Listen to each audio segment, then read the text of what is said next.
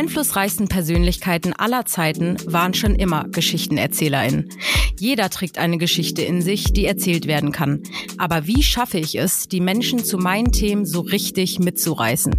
In dieser Folge teilt Top-Speaker und Spiegel-Bestseller-Autor Tobi Beck seine Erfahrungen mit uns und gibt Tipps, wie du Menschen mit Worten begeisterst und sie motivierst, für etwas aufzustehen. Von der Bühne direkt in unseren Podcast. Lieber Tobi, wir freuen uns, dass du heute unser Gast bist. Hallöchen. Ich freue mich. Danke für die Einladung und ich werde versuchen, in eurem Interview so viel Struktur wie möglich mitzugeben, was das Thema Geschichten erzählen angeht. Das macht wahnsinnig viel Spaß. Da kannst du ganz viel anderen Menschen mithelfen und wenn du es clever machst, auch noch Karriere machen. Schon mal, genau, schon mal der perfekte Spoiler vorweg. Tobi, du hältst seit mehr als 20 Jahren Trainings und Keynotes in über 20 Ländern weltweit und hast schon tausende Teilnehmer auf der Bühne begeistert. Warst du eigentlich schon immer so eine Rampensau oder musstest selbst du dir diese Eigenschaft antrainieren? Also ich war, glaube ich, das Gegenteil von einer Rampensau. Ich war in der Schule immer derjenige, der Schweißanfälle und Brechdurchfall bekommen hat, wenn er an die Tafel musste. Das lag aber nicht daran, dass ich so aufgeregt war, sondern ich war einfach verdammt schlechter Schüler und habe dafür vom Schulsystem immer eins drüber bekommen bis ich 17 war und mein Literaturlehrer in der Gesamtschule in Wuppertal zu mir gesagt hat, Tobi, du kannst eine Sache richtig gut und das sind Geschichten erzählen. Bis ich das dann aber beruflich gemacht habe, sind 20 Jahre vergangen. Ich war währenddessen Rettungssanitäter, Flugbegleiter bei der Lufthansa, Pörser, habe äh, Telefonverträge gekauft, gekauft und verkauft. Ja, und irgendwann habe ich dann mich an diesen Satz von diesem Literatur Mann zu Ende, den er gesagt hat, wieder erinnert und dann habe ich es äh, durchgezogen, bin Redner geworden. Also es gibt ja in jeder Familie immer so Rollen, die verteilt werden und in meiner Familie, ich bin das Sandwich-Kind, ich habe zwei größere Geschwister, habe eine kleinere Schwester, war ich immer derjenige, der in der Badewanne dann als am Ende dran kam, als äh, die Kleine drin war, der Große und die Große, und dann habe ich immer gedacht, okay, was kann ich jetzt machen, um ein bisschen Aufmerksamkeit zu bekommen? Und das war bei mir irgendwann Witze erzählen und Geschichten erfinden. Das war als kleines Kind schon so. Und damit war ich auf jeder Familienfeier derjenige, der irgendwann dann hingestellt wurde, so der Tobi, der erzählt jetzt einen Witz. Und die Tante Hildegard, die lacht darüber. Und ähm, aber diese Rolle hatte ich tatsächlich nur zu, nur zu Hause und nicht außen. Und ähm, die Geschichte, wie ich dann quasi zum Redner wurde, ist auch, wenn es Zufälle gibt, ein Zufall. Weil einer meiner Freunde, der in Berlin wohnt, gesagt hat, Tobias, es gibt so eine riesige Veranstaltung in Deutschland, da kommen Redner hin und die erzählen Geschichten. Da habe ich gesagt, aber ich bin ja kein Redner, ich bin ja Trainer. Zu diesem Zeitpunkt habe ich für Vapiano und Microsoft und Bugatti Trainings gegeben, wie sie bei Vapiano mehr Hühnchen verkaufen oder besser mit Gästen umgehen, weil ich kam ja aus der Serviceindustrie in der Fluggesellschaft. Und da ist einer der Redner krank geworden. Also die wollten mich nicht unbedingt haben, sondern ist jemand erkrankt. Und dann habe ich einen Anruf bekommen, willst du das machen? Du hast 20 Minuten Zeit. Nach 20 Minuten drehen wir dir das Mikro ab. Und dann habe ich mir überlegt, was erzähle ich denn jetzt in diesen 20 Minuten und habe dort das, was ich dachte, das Beste ist, was ich vorher in zehn Jahren als Trainer jeden Tag bei Vapiano-Köchen erzählt habe. Und das habe ich zusammengefasst und dieses Video haben mittlerweile über 3,7 Millionen Menschen gesehen. Und jeden Tag machen dazu über 1000 Menschen diesen Persönlichkeitstest. Da geht es nämlich um Tiere, Eulen, Delfine, Wale und Haie. Und das haben die Leute irgendwie geliebt und gefeiert. Aber dass das toll ist, habe ich selber nicht gedacht. Das haben, das ist irgendwie dann so gekommen. Wahnsinn. Wenn man sich deine Vorträge anguckt, dann, habe hab ich zu Lisa schon gesagt, dann ist es weniger Training, sondern ein bisschen mehr Stand-up-Comedy. Und du hast gerade schon gesagt, Witz. Wie wichtig ist es da, Witz und äh, Schippe reinzupacken? Also ich glaube, es gibt zwei Dinge, die in der neuen Zeit eine gute Rede ausmachen. Das eine ist, wie du es gerade schon sagst, Edutainment. Also Leute wollen nicht mehr PowerPoint-Schlachten angucken, wo sie sich in die Unterlippe übergeben, weil entweder der deutsche Redner sagt, wie toll er ist, wie viele MBAs er hat und wie viele Abschlüsse und wie die Umsatzzahlen des Quartals sind. Das interessiert keine Sau, sondern Menschen wollen abgeholt werden. Und zwar da, wo sie sind. Und eine Möglichkeit, jemanden abzuholen, alle Menschen abzuholen, ist Humor. Wenn wir gemeinsam lachen, es gibt so alte Philosophen, die sagen, wer gemeinsam lacht, führt keinen Krieg. Wenn ich also als Unternehmer oder Führungskraft in einem ganz normalen Unternehmen oder Zahnarzt vor, vor den anderen, wo ich arbeite, ähm, es schaffe, eine Geschichte zu erzählen, die bindet und wir lachen gemeinsam, ist die halbe Miete schon mal im Sack. Ich freue mich hier zu sein und ich freue mich, ein paar Tipps geben zu können, wie danach jeder mit Freude, Struktur und um anderen zu helfen und damit noch Karriere zu machen, eine tolle Rede halten kann.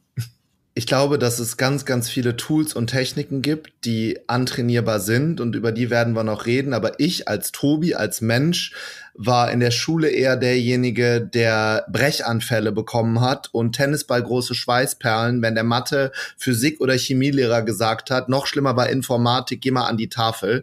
Da habe ich einfach nur gestottert und fand es ganz furchtbar ich bin ja auch jemand, der von vier verschiedenen Schulen runtergeflogen ist. Es war nicht so toll in der Familie allerdings, in dem kleinen Mikrokosmos meiner Wuppertaler Familie, bin ich das Sandwich-Kind gewesen. Also ich habe einen großen Bruder, eine große Schwester und eine kleine Schwester. Und wenn Badetag war, kam erst der große Bruder rein, dann die große Schwester, dann die ganz kleine und am Ende ich. Also irgendwie habe ich nicht so viel Aufmerksamkeit bekommen.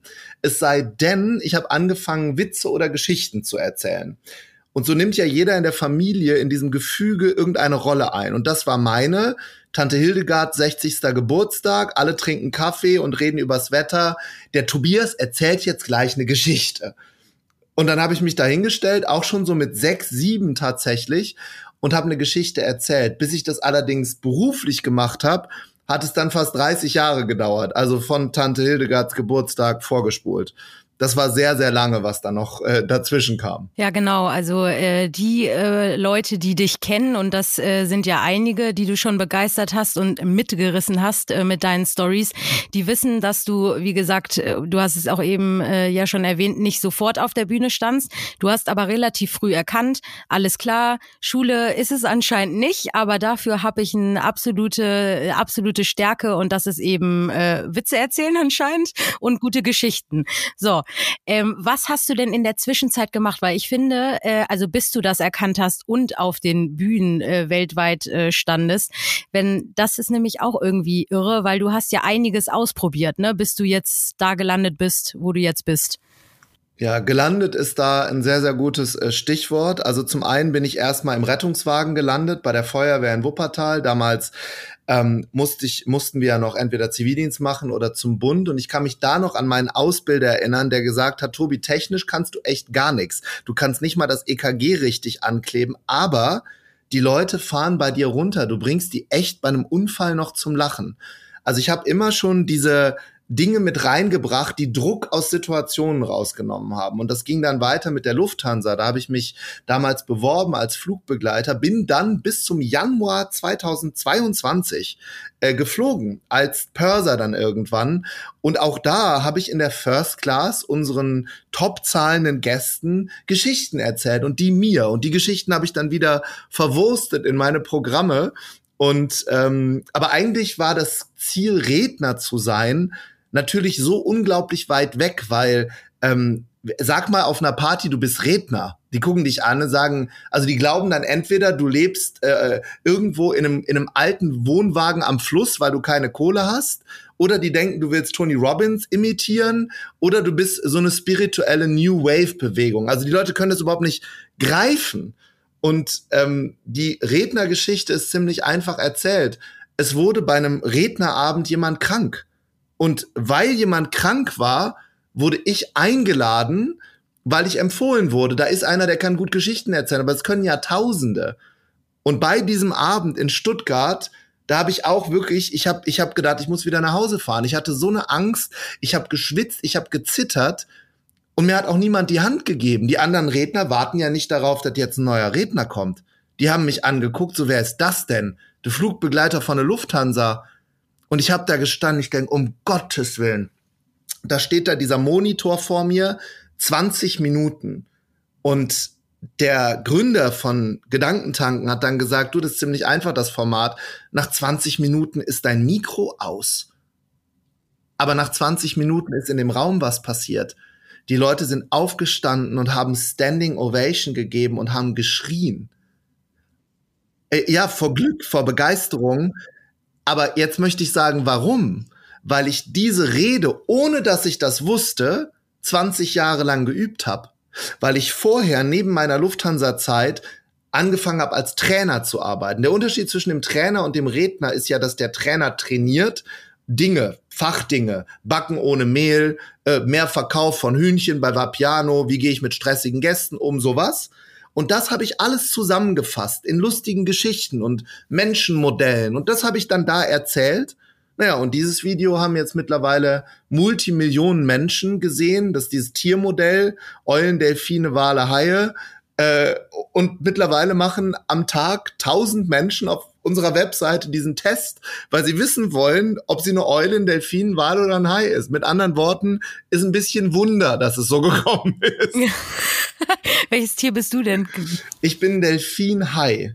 Also können wir auch abkürzen, Geschichte erzählt, ihr mögt ja Geschichten, deshalb sind wir hier. Vier Menschen sitzen am Monopoly-Spielbrett in ihrer kompletten Ausprägung als Tier, also tierischer Menschentyp. Der Hai spielt das Spiel, um zu gewinnen und wenn der nicht die Schlossstraße bekommt, ist der Tag für den gelaufen. Also solche Menschen gibt's. Fragen sich, äh, was haben was habe ich davon, dass andere Menschen gibt? Eigentlich brauche ich die anderen Mitspieler auch nicht, Hauptsache ich gewinne. Demgegenüber sitzt das Gegenteil, das ist der Wal, der hat wahnsinnige Angst vor dem Hai und stellt sich die Frage, was kann ich denn tun, dass es allen anderen hier gut geht am Tisch? Ich habe übrigens Plätzchen mitgebracht und ich lasse auch alle anderen gewinnen, weil dann geht's mir gut. Also es ist das Gegenteil vom Hai. Dann sitzt da noch der Delfin, der weiß weder, wie die Regeln gehen, der hat das ganze Geld ungeordnet in so einem Haufen liegen, hat die Regeln nicht verstanden, Dose Red Bull in der Hand und hört noch Musik auf einem Ohr.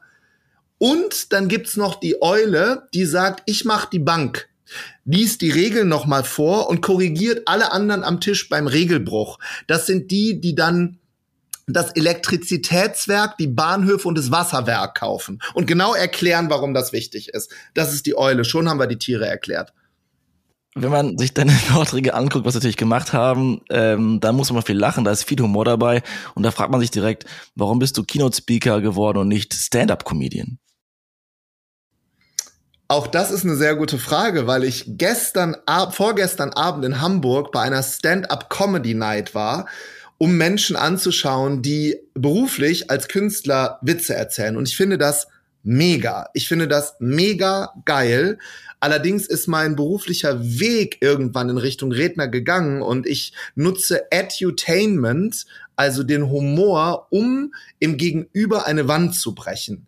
Das Schwierigste beim Reden vor anderen Menschen ist ja, dass wir Deutsche uns oft so wichtig nehmen. Das nennt man übrigens weltweit the German Approach. Also wenn Deutsche eingeladen werden nach Asien oder nach Amerika, dann geht die Hälfte der Leute schon raus, weil die wissen, jetzt kommt Folgendes. Pass auf, ich bin jetzt der Deutsche.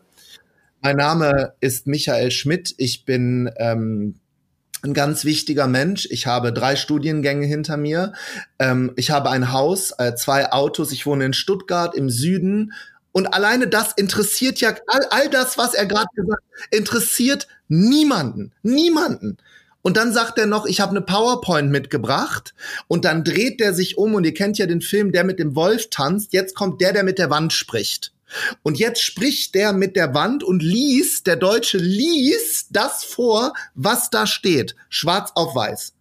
Im Endeffekt bedeutet gute Reden halten, genau das Gegenteil zu machen. Nämlich in der ersten Minute die Frage zu beantworten, was hast du eigentlich davon, dass du mir zuhörst, indem du zum Beispiel sagst, ey, wir werden hier eine Menge Spaß haben. Das kann ich dir schon mal versprechen.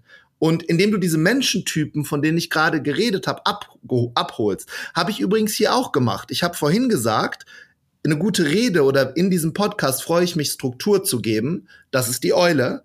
Damit kannst du anderen Menschen helfen. Das ist der Wal. Wir werden Spaß haben. Das ist der Delfin. Und du kannst sogar Karriere machen. Das ist der Hai. Und damit bin ich schon mal gelandet bei den Leuten. Das Schwierigste ist, den Widerstand abzubauen. Und jetzt habt ihr vorhin schon gesagt, den Geschichtenerzählern gehört die Welt, hat schon Steve Jobs gesagt. Warum? Weil dadurch der Widerstand zwischen dem iPhone-Käufer und dem technischen iPhone abgebaut wird, indem wir nämlich eine Geschichte erzählen über das, was da kommt. Und das ist ziemlich einfach, wenn ich es schaffe, mein Ego ein bisschen nach hinten zu stellen und meine Maske abzulegen und zu sagen, ey, ich bin hier nicht der große Redner, Leute, ich bin von fünf Schulen geflogen und ich habe Brechdurchfall. Ja, ab dem Moment ist der Druck raus. Aber du sagst jetzt, äh, also so wie es sich bei dir anhört, und das ist klar, du bist einfach ein Profi, du bist eine extrovertierte Person, du kommst einfach gut rüber, sympathisch, so, ist einfach so, ne? Wir sehen uns ja heute ja auch irgendwie zum ersten Mal und äh, man hat das gleich schon im Gefühl. Aber was ist mit den Menschen? Und äh, wir wollen ja unbedingt deine ganzen äh, Tipps hier abgreifen von unsere Zuhörer und Zuhörerinnen, die nicht so wie du, sage ich mal, ja, mal so ein Witz. Äh, übrigens wollen wir später noch einen Witz hören. Also das glaube ich erst, wenn deine, wenn deine Witze wirklich gut sind, die halt eben nicht so, äh, ja, mal einen Witz auf Lager haben oder coole Geschichten. Gehen wir mal von einer Person aus, ähm, die in einem Unternehmen arbeitet oder die selbstständig ist oder wie und seine eigenen Projekte hat und Ideen und äh, braucht ein Team, möchte Leute mitreißen, möchte vielleicht Investoren überzeugen ja, wie schaffe ich es, Menschen zu meinem Thema mitzureißen? Denn in deinen Büchern und äh, Seminaren motivierst du die Menschen ja dazu. Ja, wie schaffe ich, wie schaffe ich das? Ja, sehr gute Frage, weil jetzt kommt nämlich der Werkzeugkoffer.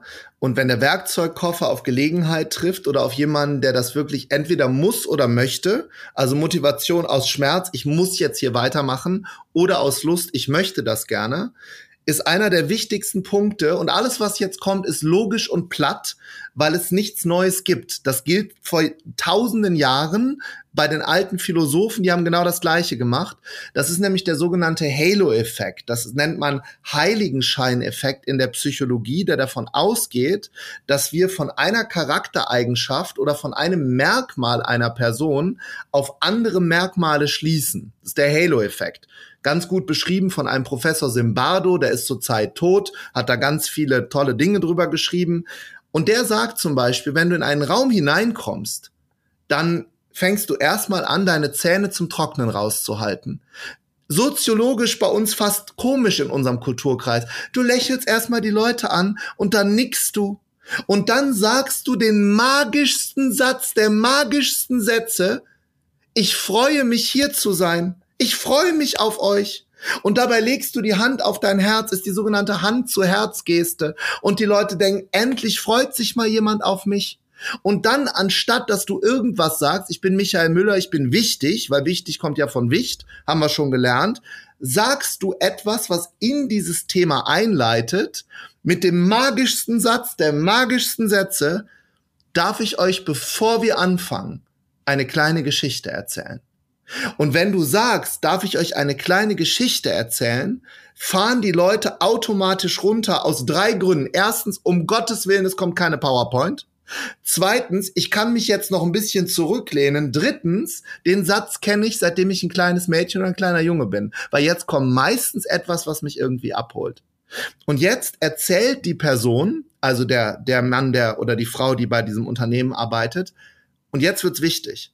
Eine Geschichte, warum ihr dieses Thema, worüber sie gleich sprechen wird, persönlich wichtig ist.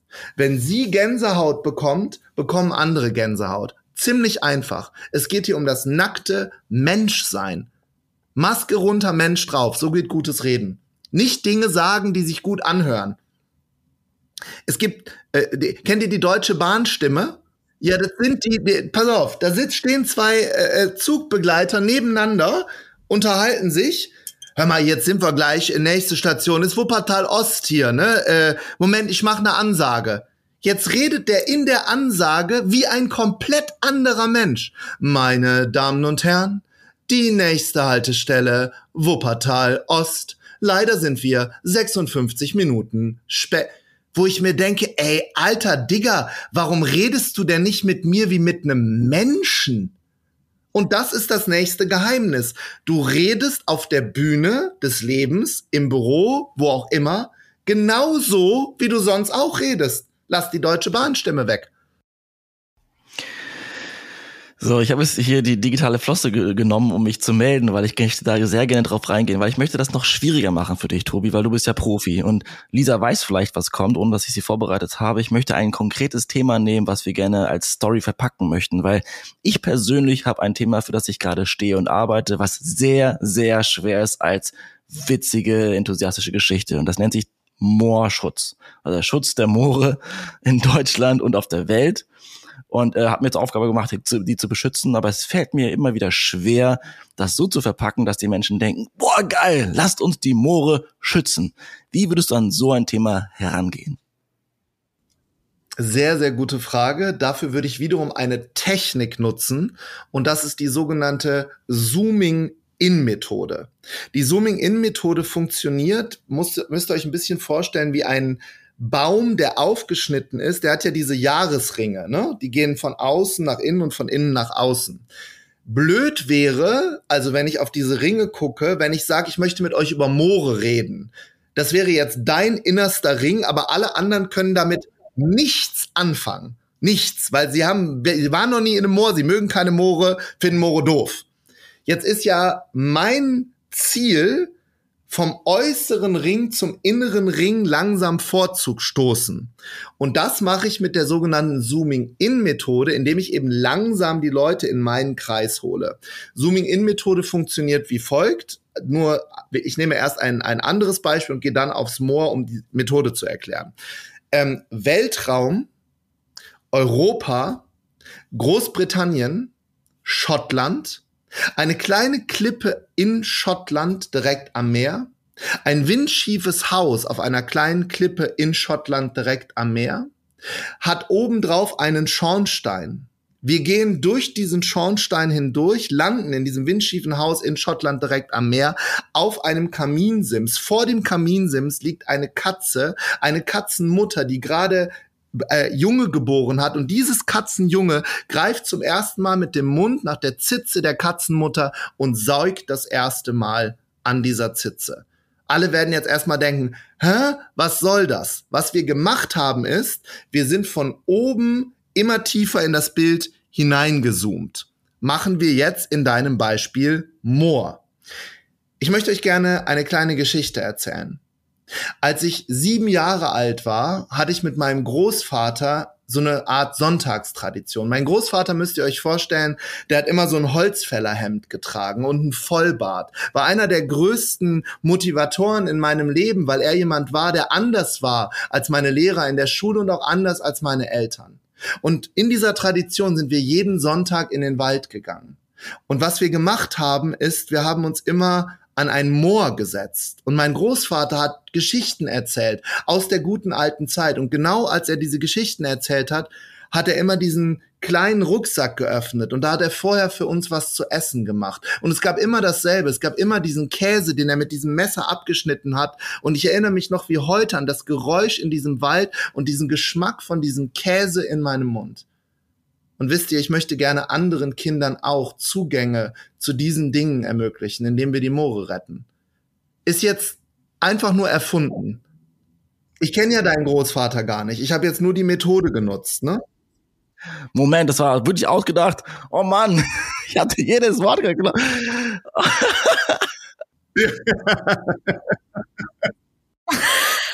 Ich musste, ich musste zwischendurch ein bisschen an den Almöhi denken von Heidi, als du mit dem Käse angefangen hast. Kopfkino. Ja, ich habe ihn auch gesehen. Ja, ich habe ihn auch gesehen. Also um nochmal diesen Satz nochmal zu sagen, weil er der wichtigste unseres Gespräches ist. Wenn du keine Gänsehaut bekommst, in dem Moment, wo du übers Moor redest, wenn du es nicht siehst, schmeckst, fühlst, anfasst, können andere das auch nicht. Das Wichtige ist, diese Elemente einzuführen. Habe mich so und so gefühlt, habe das und das gerochen, die Sonne stand, stand äh, äh, so auf 12 Uhr. Also diese Details, die vermeintlich total unwichtig sind, sind im, Gesch im, im Erzählen von Geschichten immens wichtig.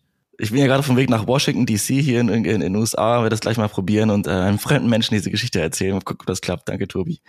Nächste Frage wäre ähm, etwas pragmatischer die Zeit. Also du hast gesagt, dein erster Vortrag war knapp 20 Minuten, Gedankentanken, TED Talks sind ja auch immer 20 Minuten. Unser Podcast ist 30 Minuten, es gibt Vorträge und, und Unis, die machen 45 Minuten.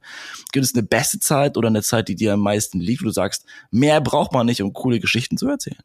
Also meine Lieblingszeit als Vortragsredner, als Keynote Speaker, so heißt es ja in Neudeutsch. Man muss ja irgendwie sagen, was man beruflich macht.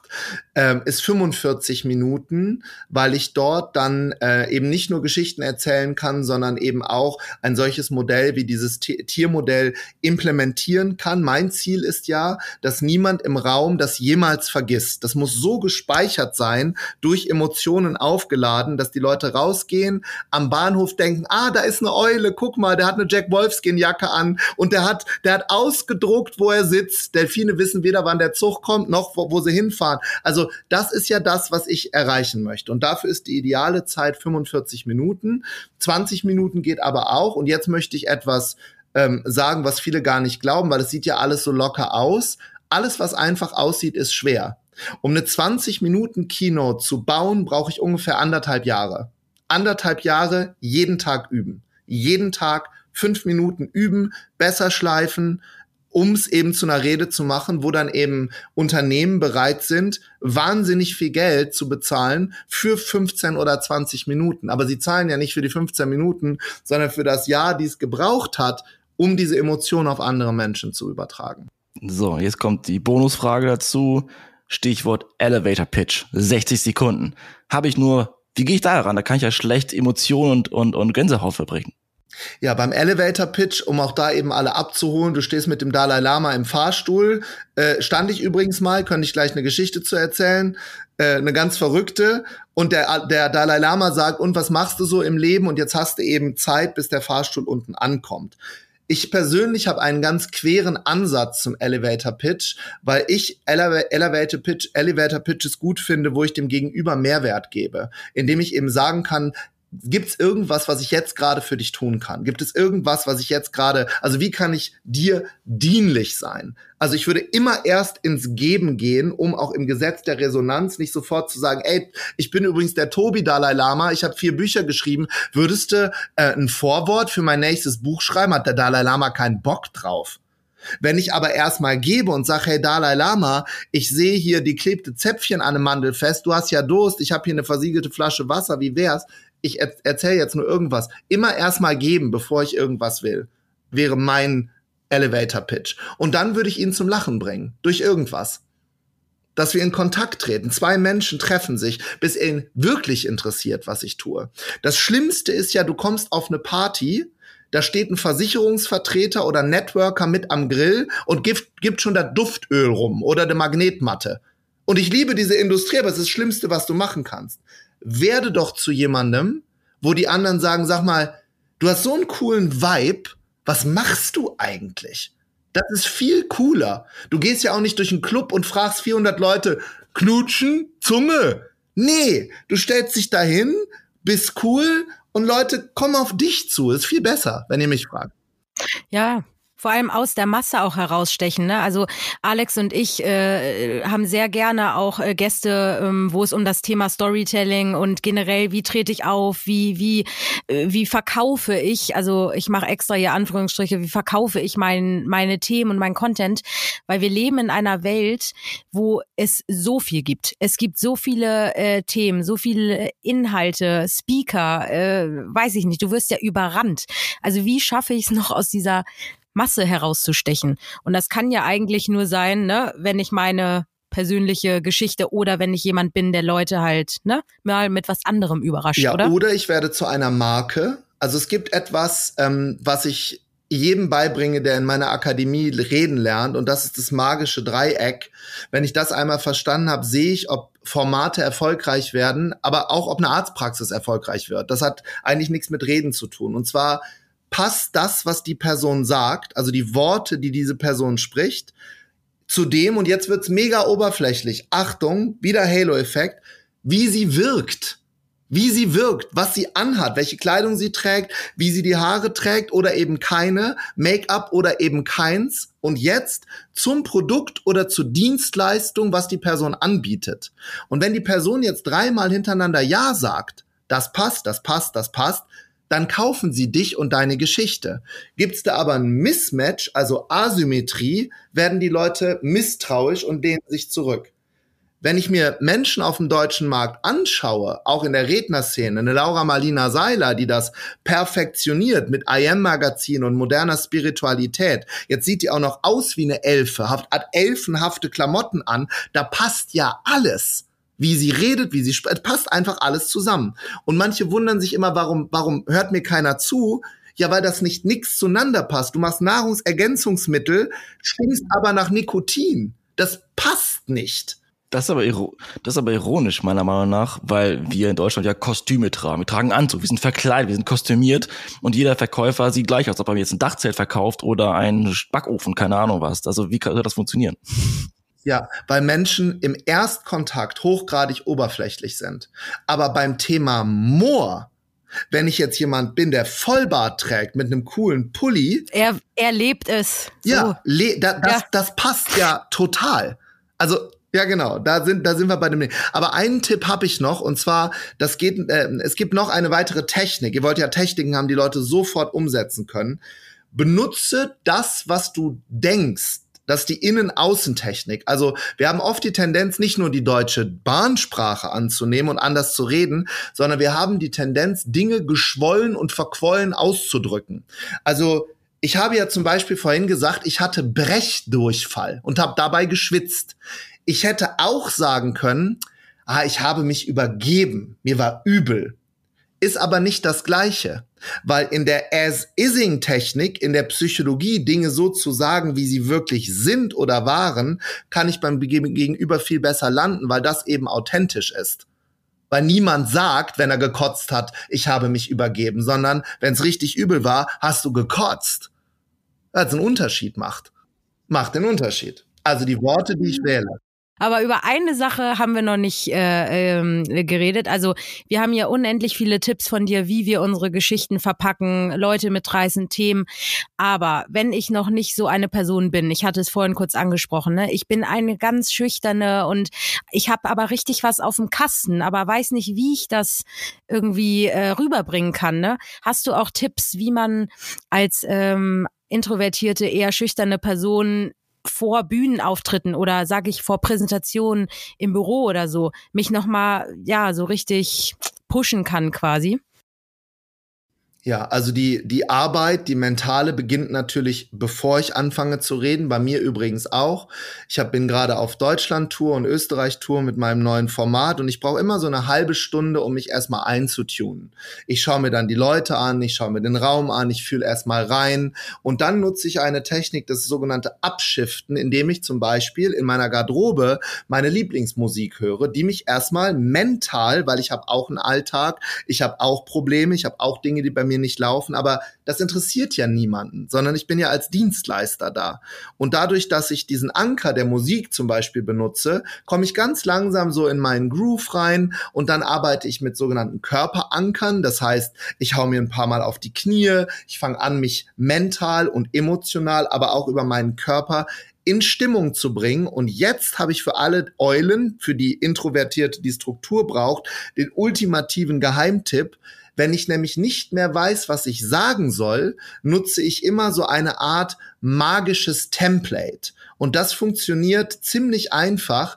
Ich stelle mich dann hin und das hat mehrere Schritte und fange erstmal an, das Gegenteil zu machen von dem, was wir vorhin besprochen haben. Also nicht wie der Deutsche, sondern erstmal eben diese Geschichte zu erzählen, irgendetwas, warum ist mir das Thema wichtig. Und danach kommt das sogenannte Earn the Right. Earn the Right heißt, ich bekomme jetzt das Recht, vor dieser Gruppe überhaupt über dieses Thema zu reden. Nehmen wir an, ich bin die Introvertierte im Büro, die plötzlich Abteilungsleiterin wird, weil sie keine andere gefunden haben oder weil ich mich beworben habe. Jetzt stehe ich zum ersten Mal in einer anderen Rolle vor einer Gruppe. Was jetzt ganz wichtig ist, genau das auszusprechen, zu sagen, wisst ihr was?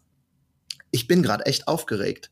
Ich stehe jetzt hier in einer komplett anderen Rolle vor euch und ich erinnere mich an einen Tag vor sechs Jahren, als ich hier angefangen habe. Dazu möchte ich euch gerne eine Geschichte erzählen.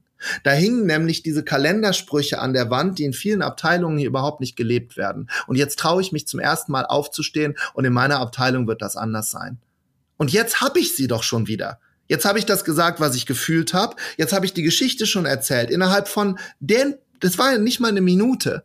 Und dann sage ich, dass mit der Struktur, mit der Freude, mit dem, mit der Möglichkeit zu wachsen und der, dem Helfen von anderen, dass niemand zurückgelassen wird, da hole ich die vier Tiere ab Eule Delfin Wal Hai, die sitzen wieder vor mir und jetzt kann ich in meiner Struktur weitermachen und jetzt kommt The German Approach. Übrigens, ich bin auch nicht ganz dumm, ich habe auch mal Betriebswirtschaft studiert, wissen die meisten übrigens hier nicht. Nebenher habe ich noch einen Podcast oder mache XYZ, aber jetzt reden wir über euch.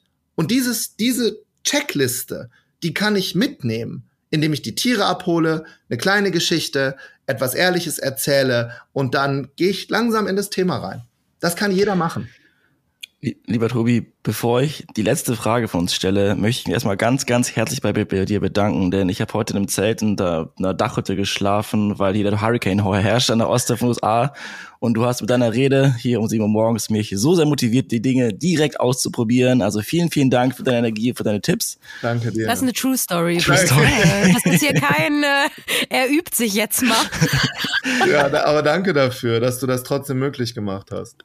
Dank euch. Die letzte Frage ist eigentlich ganz einfach, hoffe ich, weil du erzählst ja eigentlich oft auch die, die gleichen Geschichten. Mhm. Wie schaffst du es, jedes Mal auf der Bühne oder in Podcasts Energie und Leidenschaft in die gleichen Geschichten reinzubringen und dich da nicht zu verlieren in mhm. Repetition und Langeweile?